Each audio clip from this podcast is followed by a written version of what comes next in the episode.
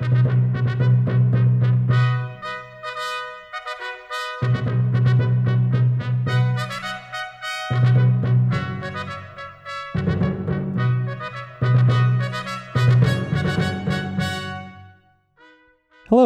my name is Evan Kirshen, and you are listening to the Brass History Project, a new podcast about all things related to brass history.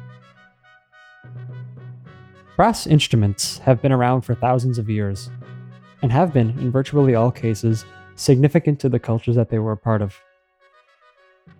The need to signal, to herald, to call to arms, and in a general sense, the need to communicate and to be heard, is universal. And I believe nothing encapsulates this ethos better than the brass family of instruments.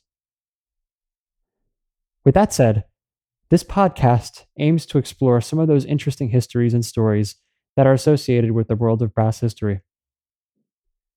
Now, I'm not a scholar or a professor, nor do I have any advanced degrees to speak of.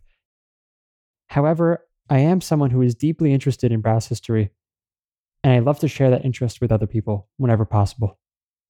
So, if that sounds interesting to you, feel free to stick around and enjoy the Brass History Project.